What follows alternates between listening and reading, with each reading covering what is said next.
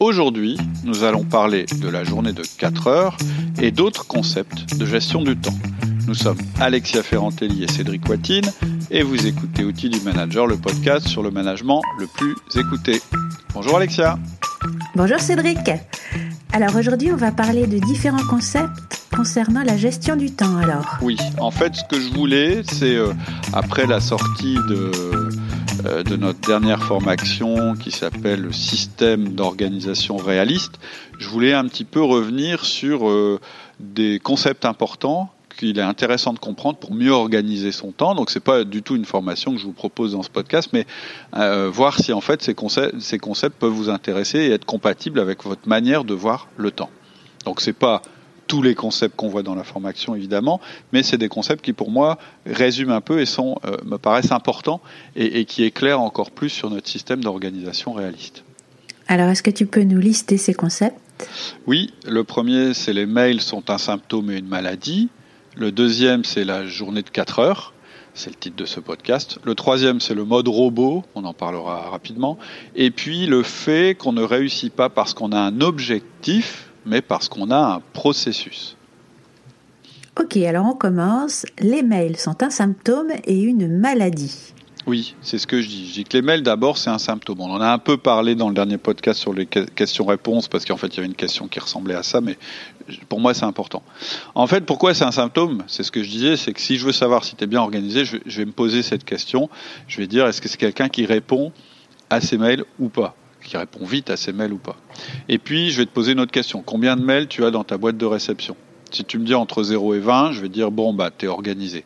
Au-delà, je vais te dire, tu as un problème. Donc, ce que vous pouvez vous poser comme question maintenant, c'est de vous dire combien vous avez de mails actuellement dans votre boîte. Si vous en avez, je dirais, allez, on va dire jusque 20, 25, 30, ça veut dire que vous êtes quelqu'un d'organisé. Au-delà, il y a un problème. Et le problème, c'est pas que vous recevez trop de mails. Enfin, si, on est d'accord, c'est un problème. Mais ça, vous, je veux dire, de, ce côté-là, vous pouvez pas faire grand-chose, euh, puisque en fait, le robinet des mails, c'est pas vous qui contrôlez le débit. Donc, c'est le premier test à faire pour savoir si euh, effectivement vous êtes plutôt quelqu'un d'organisé ou de pas organisé. Ensuite, j'ai un autre test qui est intéressant euh, moi, mon observation, c'est qu'au moins 80% des gens, je dirais même 90% des gens, utilisent leur boîte mail comme une liste de tâches. En fait, ils mélangent les deux. C'est-à-dire qu'ils ne font pas la distinction entre les mails et les tâches. Et là, c'est vraiment aussi, euh, je dirais, un symptôme. Alors quand je dis ça, en général, on me dit mais non, moi je sais ce que c'est. C'est deux choses différentes, puisque d'ailleurs j'ai les deux outils. Ça prouve bien que je sais que euh, d'un côté j'ai mes mails et de l'autre côté j'ai les tâches. Alors si vous êtes sûr de vous, moi je vais vous faire un petit test, je vais vous poser quelques questions. Si vous pensez que vous ne faites pas partie des gens qui utilisent euh, leur mail euh, comme une liste de tâches, eh ben, on va confirmer cette impression ou euh, peut-être vous allez vous dire ah peut-être qu'en fait si je, je confonds un peu. Donc première question, est-ce qu'il t'arrive d'ouvrir un mail, de le lire et puis de le remettre dans ta boîte mail pour pas perdre d'informations, pour te rappeler qu'il y a une action à faire qui est contenue dans ce mail? Première question. Oui, non. Deuxième question, est-ce qu'il t'arrive dans ta boîte de réception de taguer des mails comme étant importants ou urgents ou prioritaires? Tu sais, les petits drapeaux qu'on met Oui, non. Est-ce qu'il t'arrive dans ta journée, au moment où tu as un petit moment à toi, d'ouvrir ta boîte de réception pour lire tes mails au lieu de te mettre à faire des choses importantes ou urgentes que tu avais prévues? Oui, non. Donc, si tu as répondu oui à une de ces questions, et puis moi je parie que en général 80% des gens ont répondu oui à deux de ces questions, mais ça veut dire que clairement, tu ne fais pas tout à fait la différence entre tes mails et tes tâches, et ça a plein d'implications extrêmement importantes dont je, parle dans la, dans, la, dans la formation. Donc ça, c'était pour le symptôme. Et en fait, ce symptôme, il est très facile à résoudre. On a un outil pour ça. C'est un outil que les anciens éditeurs euh, euh, connaissent, mais qu'on a amélioré. J'en reparle dans la formation et je, te le présente d'une façon différente. Et surtout, je montre que cet outil, en fait, il va être très utile pour nous soigner. Pour nous soigner Et pour nous soigner de quoi exactement? Eh bien, en fait, pour, de, pour nous soigner de notre addiction. Parce qu'en fait, les mails, c'est pas seulement un symptôme, c'est aussi la maladie. C'est-à-dire qu'en en fait, elle cause des, cette façon de voir les mails cause d'autres problèmes et génère la maladie. C'est-à-dire que souvent, les personnes qui sont pas à jour de leur mail, en fait, subissent aussi la loi des mails. C'est-à-dire qu'en fait, ce sont des personnes qui ne maîtrisent pas le flux. En fait, les mails, si on veut prendre une analogie, la dernière fois j'avais pris le torrent comme analogie, on pourrait dire c'est comme un lavabo ou un évier qui se remplit en permanence. C'est-à-dire qu'en fait, le débit des mails entrant, tu le contrôles pas. Je veux dire, si j'ai envie de saturer ta boîte mail demain, c'est vachement facile. Je me mets derrière mon ordinateur et je te balance des mails toute la journée. Tu n'as pas de robinet, c'est-à-dire que euh, c'est du flux permanent. Et donc, si tu n'as pas de technique pour couper, c'est-à-dire tu peux fermer le robinet, mais dès que tu vas l'ouvrir, mes mails vont arriver. Donc, si tu n'as pas de technique à un moment pour vider régulièrement ce que j'appelle cet évier, en fait, tu es noyé, tu es dans le flux. Et c'est une des grandes différences entre les mails et la liste de tâches, c'est que la liste de tâches, c'est toi. C'est toi qui maîtrises la liste de tâches. Il n'y a que toi qui as accès à ta liste de tâches. C'est toi qui contrôle le robinet. Tu mets plus de tâches, tu mets moins de tâches. Pas les mails. Les mails, ce sont les autres qui contrôlent les mails. Les autres qui t'envoient des mails. Tu ne peux pas arrêter le robinet. Et en fait, c'est la grande différence entre les deux. Et c'est pas donc simplement de dire bah, côté euh, tâche, bah, j'ai que des choses à faire, alors que côté mail, c'est l'information. Non, c'est côté tâche, c'est toi qui as la maîtrise. Côté mail, c'est le chaos. Parce que le flux, c'est le chaos. En fait, c'est être en permanence dans un flux d'informations. Et quand on accepte le flux, ça veut dire qu'on renonce au contrôle, qu'on renonce à la maîtrise et à l'efficacité. Et par moment, il faut renoncer à ça, parce qu'il faut accepter le flux, il est important. Et donc, c'est pour ça que la formation je, je disais la dernière fois, commence par la maîtrise des mails. Non seulement parce que sans avoir cette maîtrise, on ne survivra pas en entreprise, mais aussi parce que c'est symbolique. En apprenant ce qu'il faut faire avec nos mails, en fait, on va apprendre ce qu'il faut faire avec le flux permanent d'informations et d'injonctions qu'on va recevoir toute la journée. Que cela arrive par les mails, euh, par Facebook, par les réseaux sociaux, par LinkedIn, par les SMS, par les collègues, par la, par la radio, enfin, toutes les choses en fait qui vont t'impacter et qui sont des choses euh, de l'extérieur en fait. Et en fait, euh, par exemple, on va apprendre aussi que par rapport à il y a une dizaine d'années, le nombre d'informations et de sollicitations a été multiplié par 10. Donc, face à ce flux, on, on ne peut pas ne pas avoir de technique, d'outils pour reprendre la maîtrise. D'ailleurs, cette multiplication des mails, ça veut dire aussi qu'on ne peut plus casser nos mails on en a dix fois plus. Avant, on faisait des beaux dossiers, des tout beaux dossiers avec des mails, je ne sais pas si tu te souviens, par fournisseur, par machin, etc., pour les retrouver plus facilement. Mais avec un tel flot de mails, celui qu'on a aujourd'hui, en fait, le ratio entre les mails utiles qu'on aura besoin de retrouver et les, mails inutiles, en fait, il a complètement changé. Et donc, si on y pense deux secondes, le seul avantage d'un classement, c'est qu'il nous permet de gagner du temps pour retrouver un document. Donc, si on est amené à devoir chercher euh, un jour un document sur les trois qu'on a reçus, en fait, il faut que notre classement euh, prenne trois fois moins de temps que la recherche. Sinon, on dépense plus de temps à classer qu'à retrouver, donc ça ne sert à rien. Quand on a un ratio de 1 sur 3, ça va. Mais quand on a un ratio de 1 sur 100, c'est même plus la peine d'essayer de faire un classement. En fait, tout ça pour dire que l'accélération de l'information nous oblige à avoir des processus et des méthodes de gestion beaucoup plus rapides qu'avant, et donc beaucoup plus simples. Parce qu'en fait, l'accélération de l'information, elle nous oblige à faire des micro-choix en permanence. Et donc c'est pour ça que sans système, et je prends l'exemple des mails parce que c'est un, un, exemple caractéristique, eh bien, forcément, on est perdu. C'est pas possible de s'en sortir sans système d'organisation, mais il faut un système d'organisation qui soit simple, rapide, etc. Parce que sinon, il tiendra pas devant le flux en fait qu'on reçoit. C'est pour ça que j'ai appelé système d'organisation réaliste, parce que pour moi, on peut plus gérer comme on gérait il y a 10 ans. Ok. Alors, le deuxième concept que tu voulais aborder, c'était la journée de 4 heures. Oui. Alors déjà, c'est rare d'avoir un patron qui parle de la journée de 4 heures. Mm. Euh, c'est pire que les 35 heures. 4 heures, euh, vraiment, c'est pas beaucoup. C'est par jour. Donc, tu préconises qu'on travaille que 4 heures par jour Non, presque. En fait, c'est pas ça. J'ai mis ce titre au podcast. Bon, qu'est-ce que je veux dire? En fait, tu sais que euh, j'ai des journées assez riches parce que je dirige deux entreprises, mais que je fais aussi de la création de contenu, de la formation, du coaching. Donc, c'est vraiment des journées qui sont, qui sont assez riches et puis avec plein de choses différentes à faire. Et mon observation depuis des années, parce qu'à un moment j'ai bien dû me, faire à cette idée, c'est que je ne suis pas capable de fournir plus de 3 heures de travail concentré en moyenne. Et quand je dis travail concentré, je parle d'un travail de création très intense, ou un entretien difficile, ou une réunion compliquée, ce genre de choses. Alors je peux faire des pointes à 7 heures, mais en général, je le paye euh, assez cher euh, plus tard dans la semaine. Quand je suis en séminaire, bah, c'est 7 heures, là, j'ai pas le choix.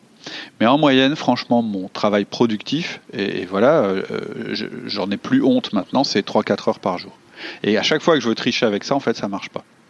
Et donc j'ai fini par prendre ça comme contrainte pour programmer mes journées et mes semaines. Et franchement, depuis que j'ai fait ça, ça marche très bien.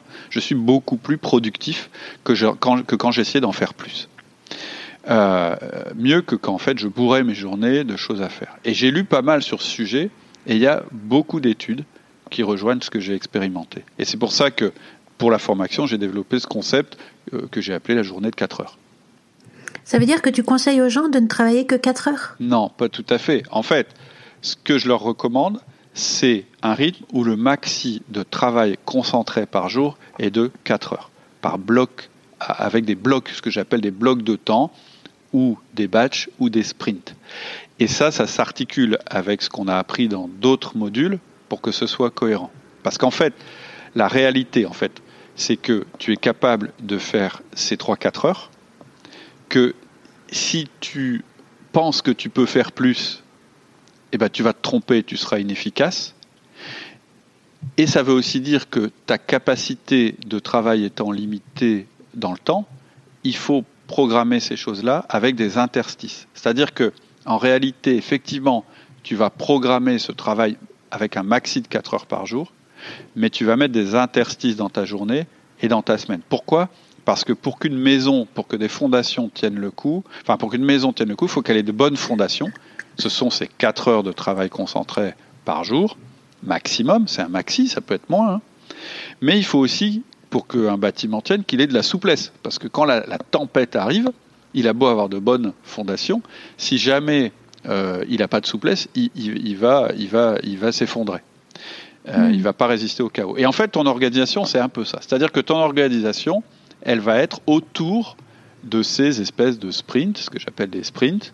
Euh, mais évidemment, ça ne veut pas dire que tu vas ne travailler en réalité. Enfin, ça peut être un choix, mais, mais en réalité, euh, ça va être euh, du travail concentré pendant 3 ou 4 heures et le reste du temps de la disponibilité pour les autres, de la disponibilité, je dirais, pour le flux, pour ce que j'appelle le flux. Hmm. Il y a un intérêt à ça aussi hein, en psychologie, c'est que si tu sais que dans ton emploi du temps, tu as prévu des temps de détente, de repos, etc., mhm. euh, à l'intérieur de toi, tu vas moins te rebeller contre toi-même et que les moments où il va falloir que tu travailles, tu vas le faire euh, volontiers, avec concentration, parce que tu sais qu'après, tu vas avoir un temps de détente. Tout à fait. Et ça te libère, en fait, pour être ah beaucoup plus bah, Tout à fait. Tu vois, tu vois, ça se rejoint un petit peu. C'est qu'effectivement, euh, quand tu as euh, programmé trop de, de, de, de périodes comme celle-là, en fait, si tu es complètement bourré, si tu as complètement bourré ton agenda, et, et, ça te stresse à l'avance. Et en mm. fait, c'est là en général que ton système d'organisation explose. Et du coup, tu te dis mon système est pas bon. Mais en fait, c'est pas qu'il est pas bon, c'est qu'il n'est pas adapté à la réalité. Et, et, vraiment. le risque aussi de procrastiner, du coup, de se dire, oh, c'est pas possible, là. Alors, ça, rien faire. Alors, ça, ouais, clairement. Et ça, c'est un autre aspect. Je me souviens plus si j'ai prévu d'en parler dans ce podcast, mais c'est pas grave, je vais en parler aussi. C'est qu'en fait, on compte, on compte, pardon, trop sur notre motivation. C'est-à-dire que, en fait, dans notre vie, on, euh, euh, ben, si, si, j'en parle plus tard. Mais, mais ce que je veux dire, c'est que dans notre vie, on a des moments où on est très motivé et d'autres moins motivés. Et donc le jour où tu es hyper motivé, tu vas te faire un planning super euh, chargé et tout parce que tu y crois à fond, etc. Et puis euh, le lendemain, tu seras moins motivé, je sais pas, tu as passé une mauvaise nuit, etc. Et là, en fait, tu vas dire, mais j'y arriverai jamais. Et là, ta motivation va tomber. Et, en fait, je, vais en parler plus tard dans le podcast, c'est l'approche processus. Compter sur sa motivation euh, pour réaliser ses objectifs, c'est pas toujours une très bonne idée. Hmm. Alors le prochain concept, oui. Et tu parles aussi du mode robot. Oui, et en fait, c'est assez complémentaire à ce que je viens de dire. En fait, je prends aussi en compte que dans notre journée, dans les interstices entre nos 3 4 heures de travail très productives, en fait, on a d'autres choses à faire, mais qui vont pas réclamer une très grande concentration. Et, j'appelle ça en fait euh, le mode robot. En fait, c'est des choses qui demandent plutôt de la focalisation, où on fait les choses de manière très mécanique, sans avoir à réfléchir. Euh, et, je dirais même que si tu réfléchis trop quand tu fais ça, en fait, c'est pire, tu vas moins bien travailler. En fait, j'aurais pu appeler ça le mode bûcheron. Euh, J'ai rien contre les bûcherons, hein. mais je veux dire, c'est le moment où ben faut abattre du boulot, quoi. Faut pas, faut pas trop se poser de questions. Tu as des exemples de travail bûcheron? Ouais. Faire de l'administratif, les notes de frais, les factures, les machins. Euh, faire ses mails. alors après, il y a une technique. collecter des infos, faire des réservations, des choses comme ça. Et, en fait, je ne sais pas si tu as déjà éprouvé ça. En fait, si tu le, il y, a des jours, en fait, c'est presque une détente de faire ça, parce que c'est des moments où tu n'as pas besoin de réfléchir. Et en fait, tu as bas du boulot, puis tu vois ta, tu vois ta liste de, choses à faire qui diminue. Et ça, j'appelle le mode robot. Mais ce qui est important, en fait, quand on fait le, mode robot, c'est qu'on n'est justement pas du tout dans l'autre cas de figure que j'évoquais, euh, qui était, euh, euh, le mode travail en sprint, la, journée de 4 heures. Donc en réalité, je ne dis pas que vous allez passer 4 heures à travailler, je dis que vous devez avoir un maximum de 4 heures dans votre journée de travail très concentré. Et en fait, entre ces temps-là, vous allez travailler en mode robot.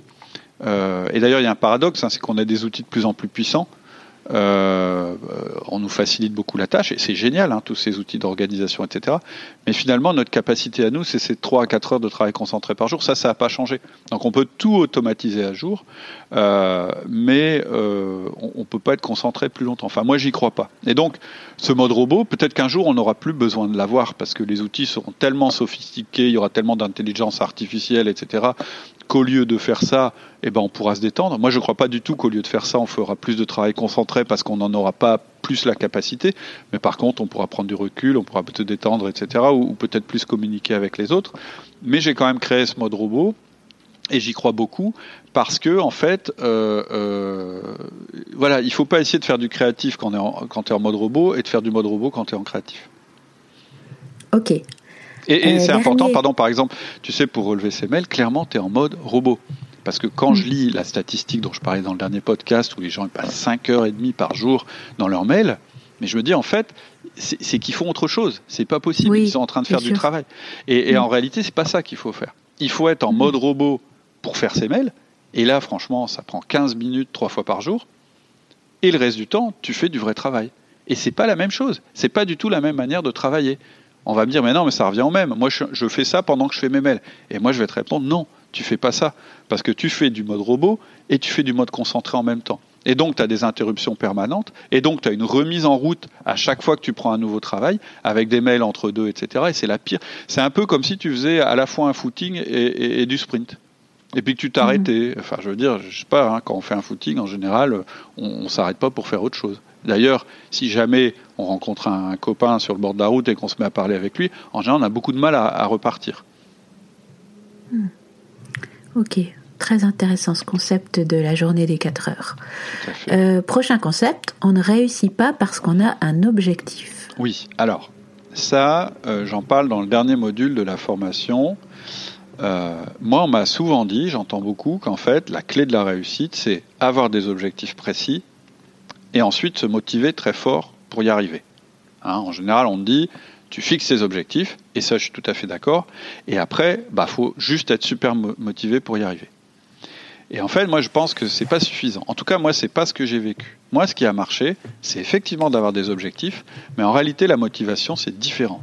Pour moi, si tu fais dépendre ta réussite de ta motivation de tous les jours, en fait, c'est comme si tu t'en remettais à la météo en espérant qu'il fera beau, plutôt que de te construire un abri. C'est-à-dire que moi, je pense beaucoup plus que pour réussir, il faut des objectifs. Et puis après, il faut créer l'environnement pour avoir ces, objectifs. C'est-à-dire que créer une structure, et c'est ça que j'appelle l'abri, qui fasse que même quand tu n'es pas motivé, c'est ce que j'appelle la météo, eh bien, tu puisses réussir quand même. En fait, moi je pense que ce qui fonctionne bien quand on a un objectif à réaliser, c'est d'y travailler un peu tous les jours. Un peu tous les jours faire avancer notre objectif. Je crois beaucoup plus à ça. Et en fait, quand tu regardes d'ailleurs les gens qui réussissent, toi, tu as toujours l'impression qu'ils ont réussi du jour au lendemain. Mais quand tu discutes avec eux, et, moi, c'est quasiment 100% des cas, en fait, ils te disent, bah non, tout d'un coup, ma réussite a paru évidente. Mais en réalité, depuis toujours, je fais ça, je fais ça, je fais ça, je fais ça. Et donc, quand on regarde, quand, on démonte tout, en général, c'est des gens qui avaient vraiment un objectif qui les intéressait, mais surtout qui avaient une espèce de, technique, de système pour aller progressivement vers leur objectif, pas forcément en travaillant beaucoup, pas forcément en y mettant tout ce qu'ils ont, mais en le faisant régulièrement, tous les jours ou toutes les semaines, euh, sans faute. Et donc, ça, on en reparlera dans le podcast sur le principe de fréquence. Hein, euh, mais pour la plupart des gens, en fait, la réussite, c'est pas une explosion soudaine parce qu'on a été hyper motivé et qu'on a fourni un énorme travail sur une courte période de temps. En fait, c'est une accumulation, d'un travail régulier. Et un jour, en fait, tout d'un coup, on se rend compte qu'on y est arrivé. Ça veut dire qu'on doit choisir de travailler chaque jour à notre but. Et donc, si on dépend de notre motivation pour ça, rien n'est garanti. Hein, on a tous vécu ça. Le matin, tu as envie de perdre un peu de poids, tu bois un jus d'orange, tu manges un œuf, tu vas faire un footing. Et puis le soir, je sais pas ce qui se passe, tu es crevé, tu t'avachis devant une émission débile avec une choucroute et une bière. Et, c'est ça la motivation, ça, fluctue. Et puis, avoir un objectif élevé, ça veut dire aussi qu'en réalité, chaque jour, tu vas être en échec. Parce qu'en réalité, chaque jour, tu vas dire ah bah je suis pas encore à mon objectif. Ah bah je suis pas encore. Je trouve que c'est pas très motivant. En fait, je trouve que c'est assez même démotivant. Puis c'est presque culpabilisant. Ça veut dire que ah bah c'est ta faute, t'es pas assez motivé, donc c'est pour ça que tu n'y arriveras jamais. Et donc moi je préfère l'approche processus. Et l'approche processus, c'est quoi? C'est de mettre en place un système pour chaque jour faire ce qui nous approche de notre but. Des choses simples et qui peuvent presque être faites en mode robot. Mais pour ça, il faut un système. Hein. C'est-à-dire qu'il faut un système réaliste et simple. En fait, on prend en compte, quand on a une approche processus, que dans notre journée, ou plutôt dans notre semaine, on va mettre différentes casquettes. On va avoir la casquette du stratège, c'est comme ça que je vois les choses, celle du, manager et celle de l'exécutant. Et en fait, on va voir que nous, on représente ces trois personnes. Mais ces trois personnes-là, en fait, elles ont chacune son rôle et euh, ça va contribuer en fait de respecter ces rôles, de, s'assurer qu'on fait les bons choix dans nos activités de la semaine. Parce que souvent on fait des erreurs quand on veut atteindre ses buts, on croit qu'il faut compter sur notre motivation et on oublie en fait la casquette intermédiaire. En fait, si je reprends les rôles, il y a en, en haut le stratège, celui qui fixe les objectifs, et en bas l'exécutant pour bien exécuter, comme son nom l'indique. Et donc, si je crois que ce qu'il faut, c'est que je fixe des objectifs et que l'exécutant les fasse, eh ben, j'oublie juste un intermédiaire qui est le manager. Le manager, qu'est-ce qu'il fait? C'est qu'il crée les processus, il les organise et il affecte des ressources. Et en fait, dans la formation, dans le dernier module, c'est ça qu'on va apprendre. On va parler de ces trois rôles. C'est-à-dire que dans un premier temps, on va fixer nos objectifs. Bon, là, je révolutionne pas tout. Je veux dire, euh, peut-être que vous avez déjà des objectifs, mais on va s'assurer d'abord qu'ils sont euh, des objectifs réalistes et surtout que vous en avez pas trop en même temps. Donc, on va se fixer des objectifs sur un trimestre. Mais surtout, et c'est là la clé du truc, c'est qu'on va utiliser tout ce qu'on a mis en place dans les modules d'avant pour articuler la partie entre guillemets manager de notre temps. C'est-à-dire qu'on va mettre en place une structure qui assure qu'on va faire en priorité ce qui concerne nos grands objectifs. Et donc, ça va être quoi la ressource de nos grands objectifs? Bah, C'est d'affecter du temps. Puisqu'en fait, ce qui va nous permettre d'avancer vers nos objectifs, c'est du temps. Et ça, on va le faire de manière super simple, avec un système tout simple de réservation dans notre agenda et euh, de, euh, de processus en fait qu'on va créer qui nous permettent d'aller vers notre objectif, mais de manière très très simple. Parce que si c'est trop compliqué, on ne tiendra pas, tiendra pas le choc. Et moi, c'est vraiment la méthode que j'utilise, et, franchement, ça marche bien pour être productif, tout en respectant le principe de la journée de 4 heures, et tout en étant souple si jamais on a une catastrophe qui nous arrive et que tout d'un coup, bah, on doit bouger les choses. En fait, ça résume un peu ce qu'on trouve dans la formation. Euh, euh, je ne sais plus comment tu l'as appelé. Le système d'organisation. Le système d'organisation réaliste. Ah bah c'est ça, c'est ça qu'on voit dans le dernier module en fait. Hmm. C'est en fait pour éviter ce que j'appelle l'effet euh, euh, résolution de début d'année. C'est-à-dire, hmm. euh, il faut absolument que je réussisse à faire ça cette année, etc. Et on sait qu'en fait, ça marche pas. C'est-à-dire que c'est pas ta motivation qui va te permettre de le faire. C'est que, que tu vas créer les moments où tu vas mettre en œuvre ce que tu as décidé.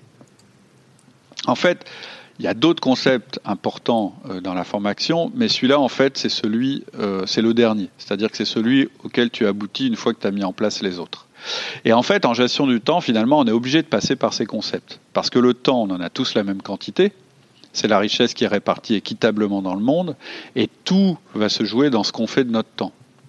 Une autre chose dont je parle dans la formation qui est importante, par exemple, c'est l'équilibre entre le chaos et l'ordre. Parce qu'en gestion du temps, en fait, c'est toujours cet arbitrage que tu vas devoir faire. Si tu es trop en maîtrise, bah, tu vas perdre l'apport de l'extérieur et des autres. Le flux, il est important quand même. faut pas le nier. Par contre, si tu es trop sans contrôle, bah, ta, ta vie, elle va être menée par les autres, par l'extérieur. Et donc, tu vas devoir en permanence alterner des moments où tu es en maîtrise et des moments où tu ouvres la porte aux autres, c'est-à-dire au chaos et à l'extérieur. Et tout ça, on le sait, on le dit dans les podcasts. Mais pour être sûr de réussir à le faire, il faut mettre en place progressivement les outils, des méthodes, des techniques qui vont devenir des habitudes. Un peu comme le vélo. Au début, en vélo, tu vas juste réussir à tenir en équilibre, puis on va apprendre à aller vite, à freiner, à tourner, à monter, et on va même apprendre à tomber et à se relever quand, on tombe. Et c'est pour ça que j'ai, j'ai essayé de ne pas mettre trop de théorie dans la formation, c'est-à-dire que la théorie, en fait, tu l'acquiers en agissant. Euh, et donc, je peux vous parler de la théorie dans les podcasts, mais là, il va manquer la partie mise en action. Et surtout, je vais vous les faire mettre en place progressivement. J'ai pas besoin d'expliquer pourquoi ça marche, parce qu'en fait, vous allez voir que ça marche en mettant les choses en place. J'ai plutôt besoin que vous expérimentiez. Et en fait, j'ai voulu que ce soit simple, parce que le plus simple, euh, plus c'est simple, plus ça va être facile de remonter sur votre vélo si vous vous cassez la figure. Voilà. Ok. Et donc, pour en savoir plus, tu vas mettre le lien dans le descriptif. Tout à fait. En fait, euh, euh, vous retrouverez le lien dans, et puis vous irez vers une présentation plus complète de la formation en cliquant dessus. Mais c'était simplement pour vous dire voilà sur quel concept en fait cette formation euh, s'appuie. Voilà pour aujourd'hui. Eh ben merci Cédric. Mais je t'en prie, c'est moi qui te remercie. Puis je te souhaite une très bonne semaine. À la semaine prochaine. À bientôt. Au revoir.